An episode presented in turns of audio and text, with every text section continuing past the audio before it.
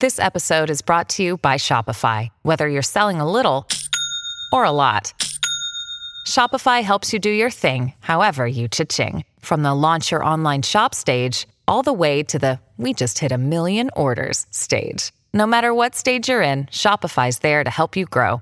Sign up for a $1 per month trial period at shopify.com slash special offer, all lowercase. That's shopify.com slash special offer.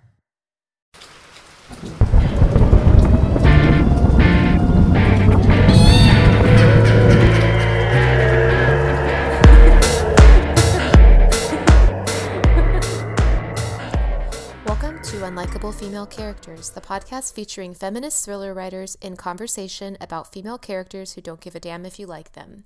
I'm Wendy Heard, and I'm here with Layne Fargo Hello. and Kristen Lepionka. Hello. And today we have a very special guest. We are so excited. Uh, can you say hello, Miss Amanda Lovelace? Hi. We're so excited.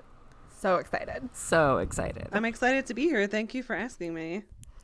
Well, if you're not familiar with Amanda's work, which I feel like all of the world is, like you're one of the two poets who is always in Target. So I don't understand how this could not be. But Amanda is a well known poet and she has a beautiful series called the um, Women Are Some Kind of Magic series. Uh, and she's just as gorgeous work. It's absolutely beautiful. Amanda, would you mind telling us a little bit about the series that you've uh, been working on? Yeah, sure. Um, Women Are Some Kind of Magic. It's composed of three books so far.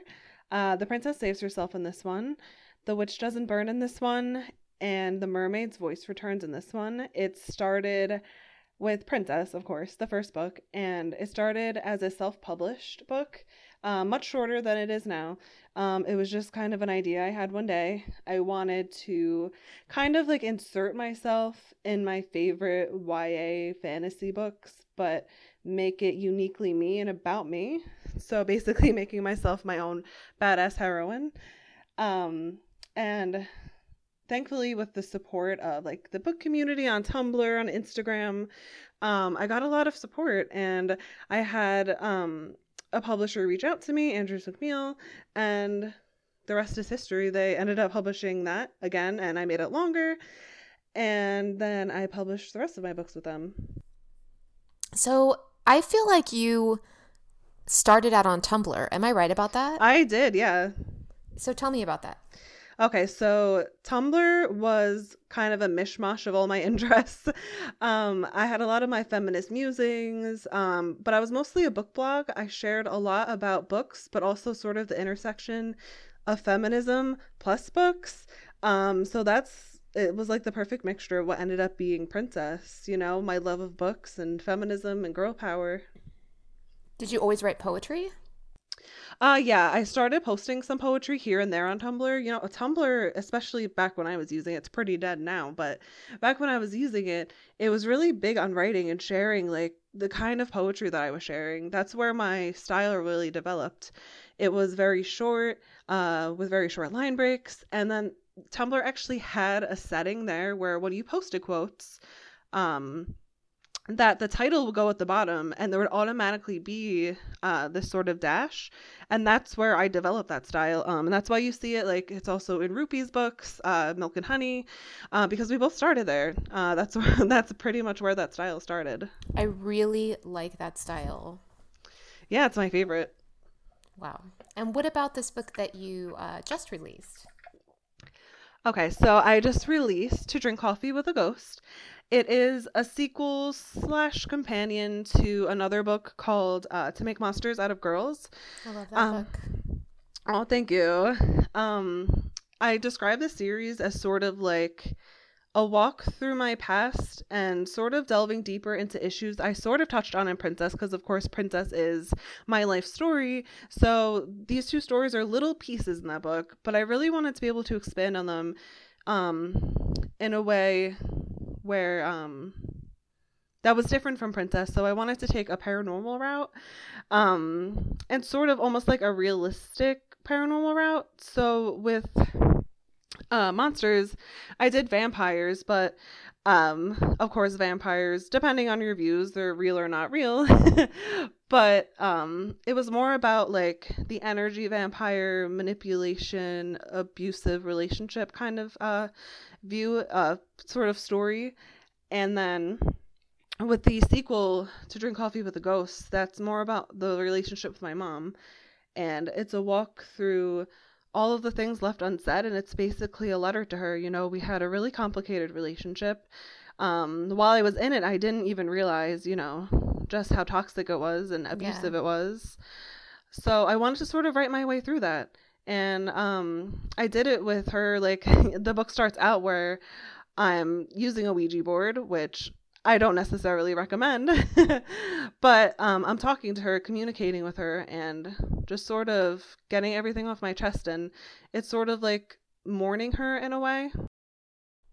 I when I read Mo- "To Make Monsters Out of Girls," I was just like, I it was like the intersection of everything that I could ever want at the same time. I was like it's paranormal, it's vampire it's Amanda Lovelace, it's poetry, it's everything at the same time. yeah, I like to describe it as like my anti Twilight book.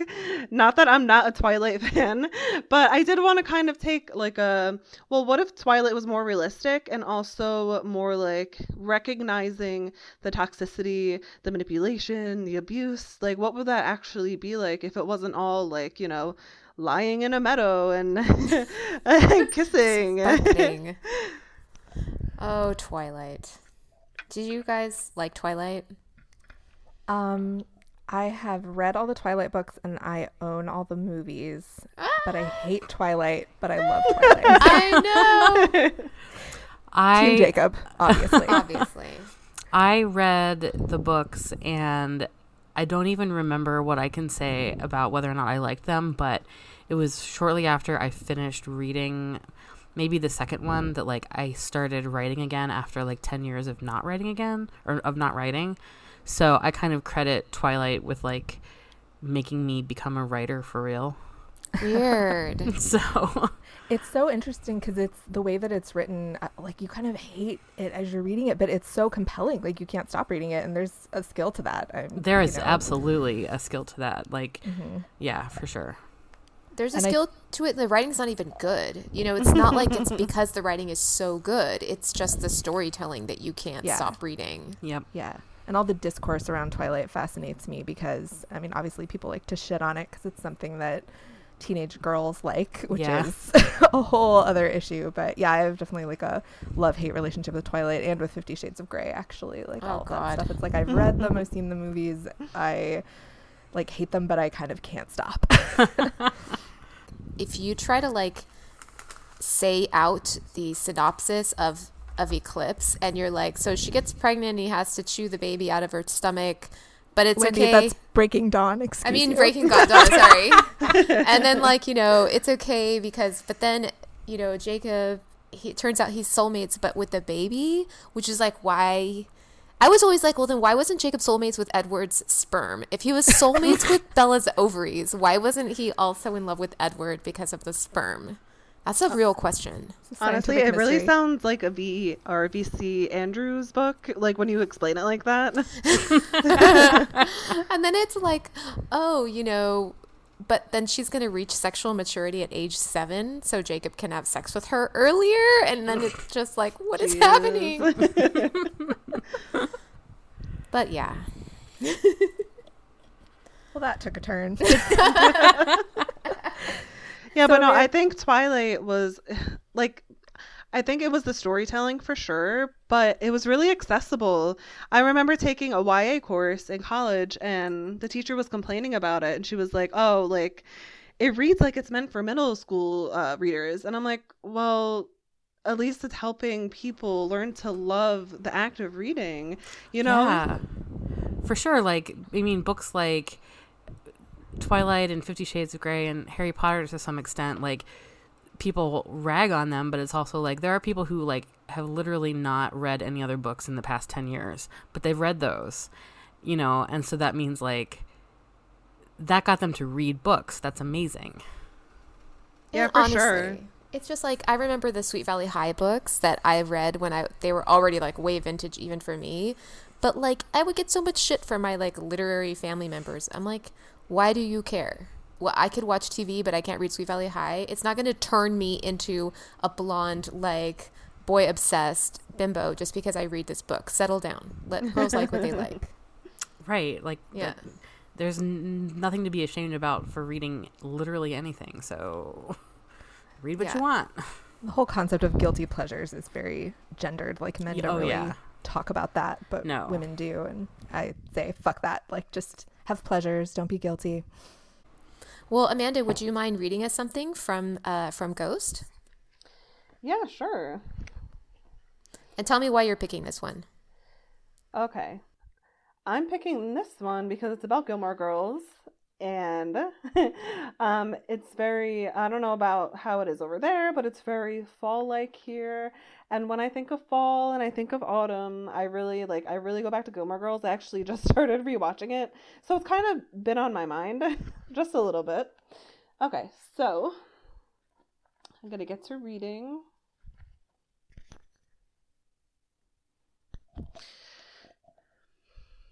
I used to tell people you were the Lorelai to my Rory, the ultimate package, not just mother and daughter, but the best of friends.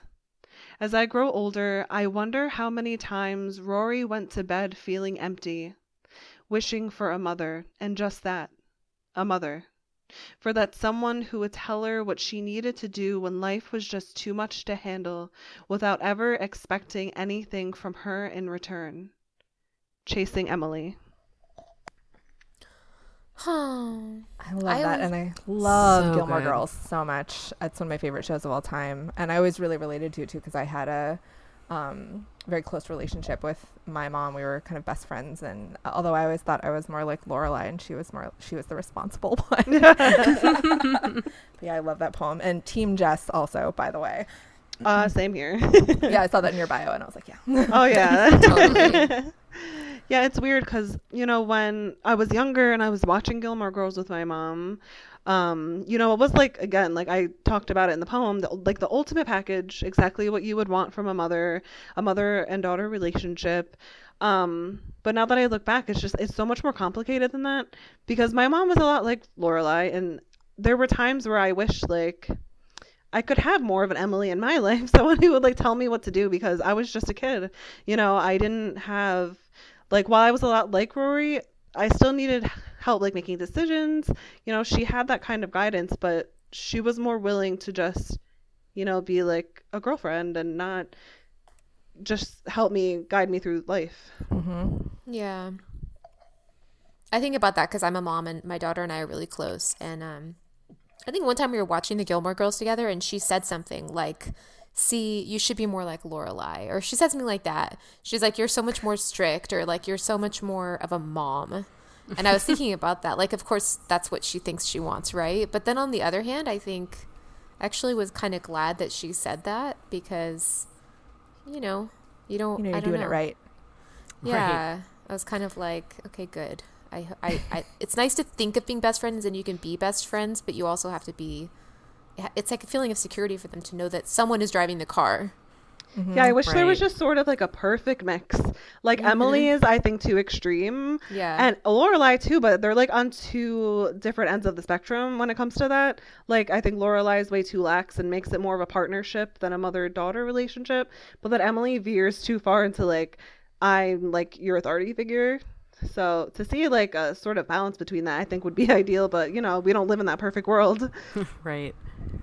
I think the only problem I have with the character development in that show is actually in Rory because I feel like mm. she's never allowed to have flaws or like it's like her character is so like Madonna in you know what mm-hmm. I mean? And like all the things she does are so like G-rated versions of what a teenager who was raised like that or who would be like that would actually probably do. And it's not until she's like in college and like the last couple, you know, or maybe even like the later version that here in the life where she actually does things where it's like okay that i can that like her dad comes and goes from her life and she's never anything but kind and happy about it like she's never angry you know what i mean i just wish they would have let her be a little bit more raw Yeah, I can't relate to that. I was such an angry kid. Me too. You know, I was a lot like Rory, you know, with the book in one hand. Yeah, but me too. I was just, I was very angry at my life circumstances. It's hard to just sit by and, you know, just smile it all away. It's very unrealistic, like, in my opinion. Yeah. And that's one of my favorite things about your poetry is how you can really feel the anger in each line in some of your poems, and it's so cathartic. Like it just really speaks to me. And that's I me write- after, like, I try to not be as angry. you gotta like let it out somehow. I don't know. I mean, I write, um, you know, my debut novel is about very angry women, and I um Love in it writing already. I, and writing it, I kind of realized just how angry I actually am. I feel like it it is cathartic. Writing about your anger gets it out, but it's like there's always more. Like as a woman living under the patriarchy, like there's always something more to be angry about. it just keeps coming. Yes, every day is a new opportunity to find things to be angry about, for sure. Yes. Yes. Yeah, that's what I love about poetry. It's like while I was talking about being angry, it was more of like an internal anger and it just sort of I guess it showcased as like numb like being numb when I was younger. So now like writing is like where I get to be angry. You know, I wrote a whole book about the anger of women and my anger, um, which was The Witch Doesn't Burn in this one, and I cannot tell you like how cathartic it was. Um, there were all things basically I feel like I couldn't say out loud. And it was right before the start of the Me Too movement, um, where it was just sort of like um, just kind of starting. So that book I think came out right when I needed it to. But here's my question What does it feel like to have these very personal works of poetry out and in such a public way? Um, so it's always a bit nerve wracking, especially before the release of a book, because you really you never know how people are going to react, especially with something so personal. Um, I was especially worried before the release of Witch, which again, that's a very angry, um, some would say man hating book. Um, we love that here. um, so I had no idea how it would be received, and I was shocked at how many women and other survivors came forward and say, "Hey, like, like I see you, and this is my story too." And um, I don't know if you happen to know this, but in Brazil, they really, really love Witch. Um, they I've had- seen it on your Twitter. yeah, they had basically the kind of Me Too movement we had in the US, but way before us. So they like really, really connect with that story, and I think that's awesome. That must be such a trip. Yeah, like, you know, a country I've never been in and like a language I can't speak, and they're reading my words, and the fact that I can reach across like that is just like it, it blows my mind every single day. You handled this really well. You always seem very composed. I saw I met you in person, so the way I know Amanda is that I went to one of her book events when she was on tour in LA. Um, and I brought my daughter and like she signed books to my daughter and it was really awesome. And then I don't know, I just bugged her until she started to become used to it, I you guess. guys are agent sisters, right? Oh yeah, yeah, Lauren. And then like yeah, and then my agent signed her and I thought I was gonna die. I was like, No, Lauren, you don't understand. That's Amanda Lovelace. Lauren was like, No, I know. That's why I'm trying to yeah, Wendy was DMing us a lot that day. We were all very excited. I'm so excited. Um, what I remember about that reading in LA was I couldn't hear a single thing. I took a plane for the first time over to the West Coast. Right. And for some reason, that's when uh, my ears decided to just clog and never unclog again. I remember that. yeah, but it's like I, I went all the way there. I wasn't going to cancel the event, so I just kind of uh, my spouse was there, Cyrus Parker. We were doing we were doing the event together, and uh, I had to look to them for direction about like what was happening because um, I, I seriously could not hear myself over the microphone. So when you told me that, I was like, I would have had no idea. You handled it so well. You just read, you did a reading, you talked to people. Like, I don't know how you did it. And one of the things I really connect to in your poems is your use of white space. Um, it's really hard for me sometimes to make my way through like dense text or like I get a little overwhelmed. Um, and especially with poems, like poems that take up the whole page and there's not like enough space between. That's why I like poems with stanzas because there's like a break. But um, I really love reading your poems because I can actually like just relax and like read every single word, and it's just like a, I can actually absorb it.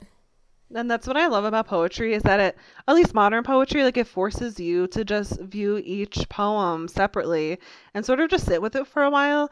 And like that's why I love writing them too, is because you basically put all of your best lines on each like on separate pages and um you get to just you know see how people react you know those are like i usually save uh each of those pages for my most like visceral emotional poems and it's sort of like people describe it it's like they can't even read two pages at a time because it's just too much. I can see that I would love to hear more about your writing process because I mean we're you know we're all novelists and we're a mess, crazy outlines and everything. and, yeah, like what what what is um yeah what's your process and what's kind of like a day in the life for you as a writer? I would be really curious to know. So I do have to say I don't write every day. Um, that mm-hmm. would be like especially when I'm writing such heavy stuff. It's too much to write every day, and I have to sort of like sit back and be inspired again. You know, like especially with what I do, it's a little different than fiction. It's you know I'm uh, deriving or drawing inspiration from my real life experiences. So I sort of just like always have my nap, uh, my note, uh, uh, sorry, my notes app handy so that I can write down like, you know, my inspirations, uh, little lines here and there that eventually become either whole poems or part of poems. Um, but with my poetry books, I usually start with the title. That's usually always where I start. Um, and then I sort of figure out a story arc. So I get like the sort of parts all set up like with Ghost. It's um I believe it's Ghost Mother, Ghost Daughter, and Sun Showers. Um, so I knew it was gonna be you know how my poetry collections usually go. It's, you know, pretty much a downer halfway through. and then, you know, I like to lift it up either with empowerment or inspiration. Um, with this one, it's very like healing and sort of coming to contentment with grief and um, looking back and knowing that the person that you love the most like isn't perfect and did treat you wrong, but at the same time you love them. So I like to craft a story as I go. You know, I fill it in as I go. Um, I don't write everything in order because again, that's unrealistic for me. Um, but yeah, that's pretty much how it goes for my, all my poetry collections it is kind of it's like a three act structure that you do which is really interesting because that's like what we yeah. do as novelists um it is like a very similar structure overall that's so cool yeah with these two books it was pretty much that three act structure but with my women are some kind of magic series it was sort of a far, uh, four act structure mm, um, yeah. where I did that three act, but at the end, I always, I like to have a little section of um, like inspiring notes from me, from the universe, however you want to see it. Just reaching out to the reader because you know, I know people who pick up my books have been through similar things and I don't want it to just ever like be my story. I want it to also be their story. I love that. Do you think that um like I know that you've worked with a lot of autobiography. Do you plan to ever work with anything that's less autobiographical? Um, well, actually, the book I'm coming out with next, uh, that comes out on March 17th, it's called Break Your Glass Slippers. Um, it's very much like a modern day Cinderella kind of story. Um, while it is technically fictional, um, I still like everything I write about is through the lens of my experiences. So while it is fiction, it also really isn't. Um, you know, it's like we all are Cinderella in the story, especially if you're a woman and having uh, similar experiences. It is fiction, and yet it really isn't. That's like the mm-hmm. description for. yep. we hide things. We hide autobiography behind things, basically. Yes. And we get paid to do it. Like we're living the dream. True. So one thing I wanted to ask you about. So recently, I I found out via Instagram that you had an interest in tarot and that you did tarot. So I got one of your tarot readings and it was wonderful. It was amazing. Can you tell us a little bit about your experience with tarot? Yeah, so I actually talk about it a little bit in To Drink Coffee with a Ghost. Um, when I was younger, my mom was sort of going through a spiritual awakening and she became transfixed by tarot cards, by oracle cards.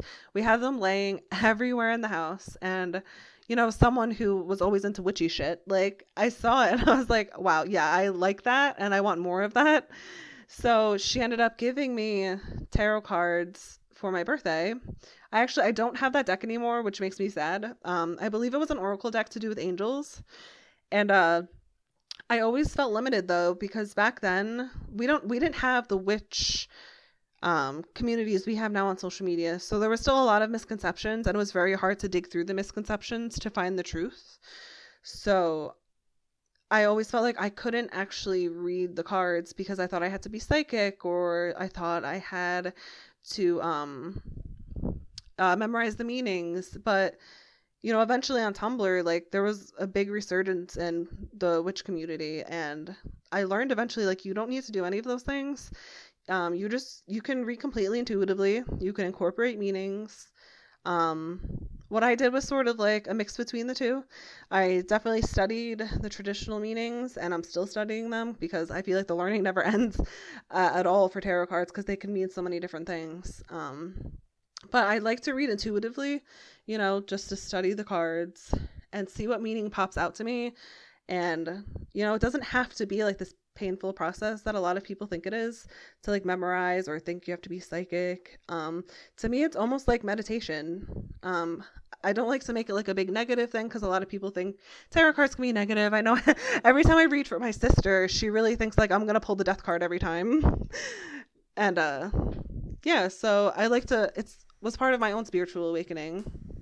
Like people are afraid you're going to tell them some awful thing that's going to happen. Always, always. My sister's always like, "Oh my god, that card is reverse. I'm going to die." And I'm like, "No, like like and it's not even true that reverse meanings are like the opposite meanings or like the negative meanings cuz honestly, the upright cards, there's a lot of them have, that have uh, less than positive meanings, so it doesn't really work that way so I'm like I have kind of a casual interest in tarot. I have a couple decks and I just read for myself every once in a while and I kind of approach it in that intuitive way too where I just look at the imagery on the cards and kind of see what it brings up for me. I almost think of it like it's like dream imagery and you're accessing this part of your subconscious that you would usually only access when you're asleep, but you can do it when you're awake.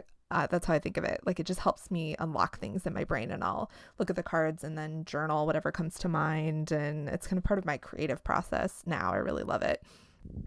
Yeah, for sure. I use it a lot in my meditations. I'll meditate and and like pull a card, and like I just try to drop like all of my like my ego based thoughts, which are more like my fear based thoughts, because I don't ever think tarot is trying to like antag- antagonize you or give you bad news. It's more like here is reality, here's how you can prepare.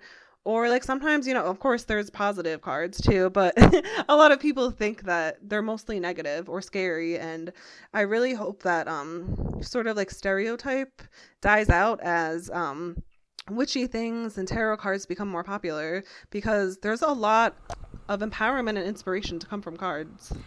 I totally agree, and I think that like like you were saying, like the the death card seems scary, and it does look scary, but like it's actually not scary. It's not. It's like not one yeah, of the scariest in the deck. Yeah, it's all about new beginnings, and mm-hmm. it's about endings that lead to things that are so much better for you, and that make sure that you're going to be on the path that you were meant to be on. I just find I'll end up drawing the same card over and over, like when I'm kind of stuck on something in my life. Like last year, um, or earlier this year. Oh my God, this year has felt so long. earlier this year, when my debut novel was coming out, I kept drawing the Temperance card over and over. Oh, that's my over. favorite card. I love that card. It's my favorite card now because it just kept coming up, and I was like reading all these different descriptions of what it meant. And I mean, it's all about like finding balance, right? Which is what I feel like I've been trying yeah. to do this year, like find balance between all these different things in my life now that I'm a published author, which is still really new for me. But yeah, I love, love that card. Now I'm like happy to see it. But at first I was like, what the fuck? Like I keep getting this card.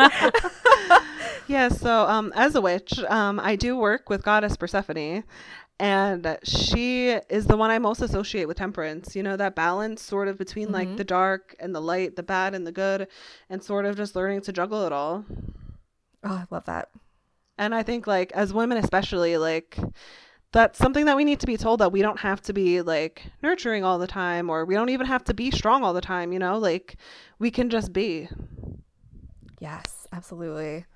I noticed in the reading that you did for me, um, in the picture you sent along with it, there were mm-hmm. almost, am I right about this? There were three different types of cards.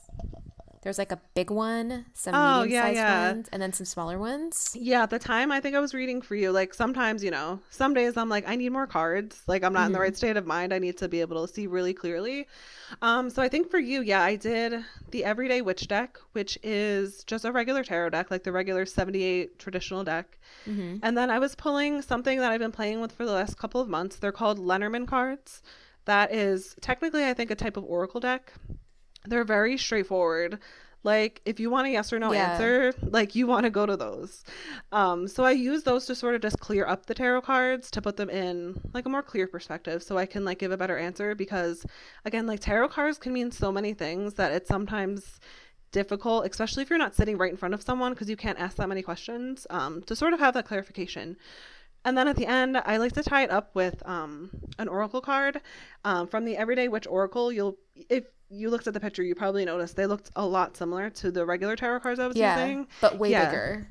Yeah, way bigger. Oracle cards tend to be big boys, so uh, um, those are sort of the that's like a companion deck to it. But Oracle cards tend to be like bigger and more positive and sort of like more affirmative. So I really like to end my readings on that positive note. There are also crystals in this picture. Is that just decoration, or is there like a meaning behind which ones are in there? Uh, usually when I do tarot readings for myself or for other people, I really like to have like some kind of amethyst uh, crystal nearby. Um, it's associated with like psychic energy, your intuition. Um, so I need that energy a lot when I'm reading. Um, sometimes I'll have a quartz crystal to help me see clearly. But yeah, those are usually the crystals I have around. It's funny because okay, so my mom is a hippie, and I grew up around all these like hippie friends of my mom's. He's like, because I'm from California, I'm from San Francisco and LA. So like when I say hippie, I mean like fucking hippie. You know what I'm saying? like we're like this is like top shelf, like the the the cream of the crop hippie culture out here. and I swear to God, like every time I, I have these memories with my mom of her like rubbing some rock on me and me being like, Mom, stop rubbing rocks on me. She'd like, This is a such and such type of quartz. It's gonna blah blah blah. And like one time I was over there and suddenly I'm standing on a on a crystal and she's like trying to get it on my foot chakra. I'm like, Mom, stop.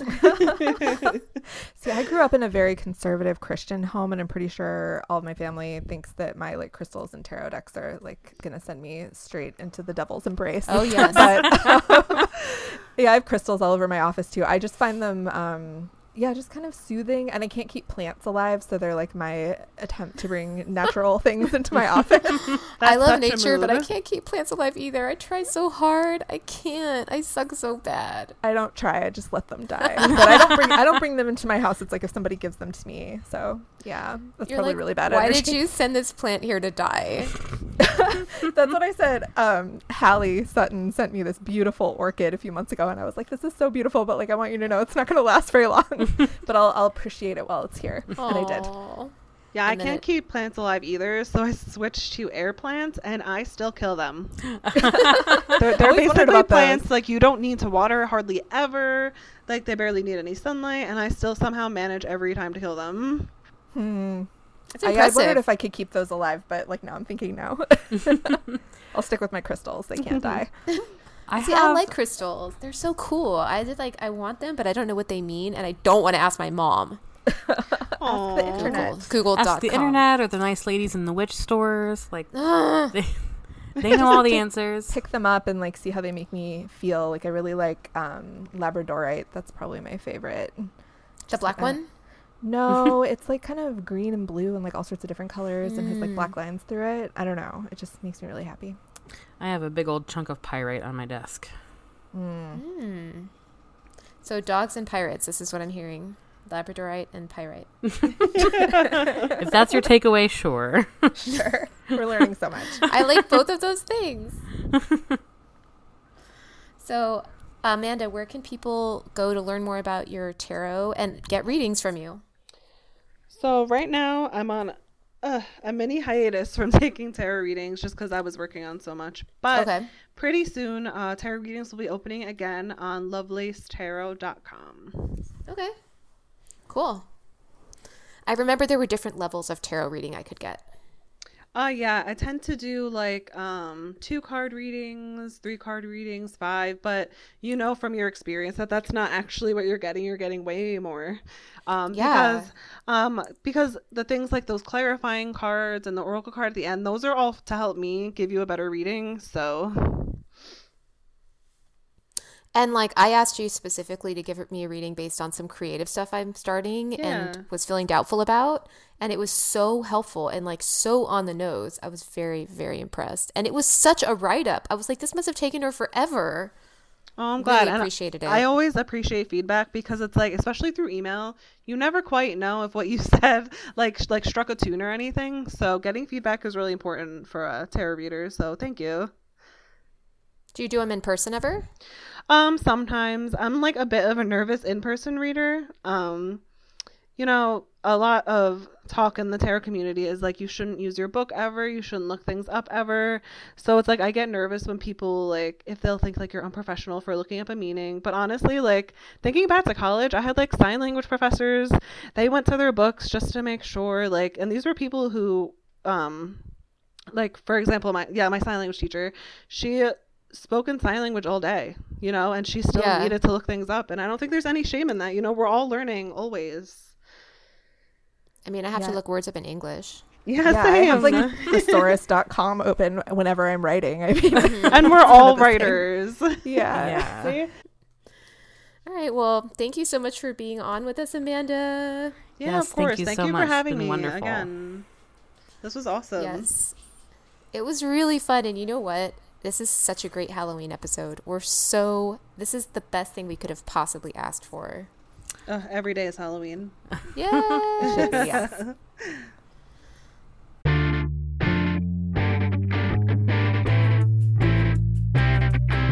That's it for this episode of Unlikable Female Characters. Don't forget to subscribe, and you can also follow us on Twitter at UnlikableFCPod for updates, book recommendations, and angry feminist rants. Our website is unlikablefemalecharacters.com, and we're also on Instagram at unlikablefemalecharacters. Thanks for listening.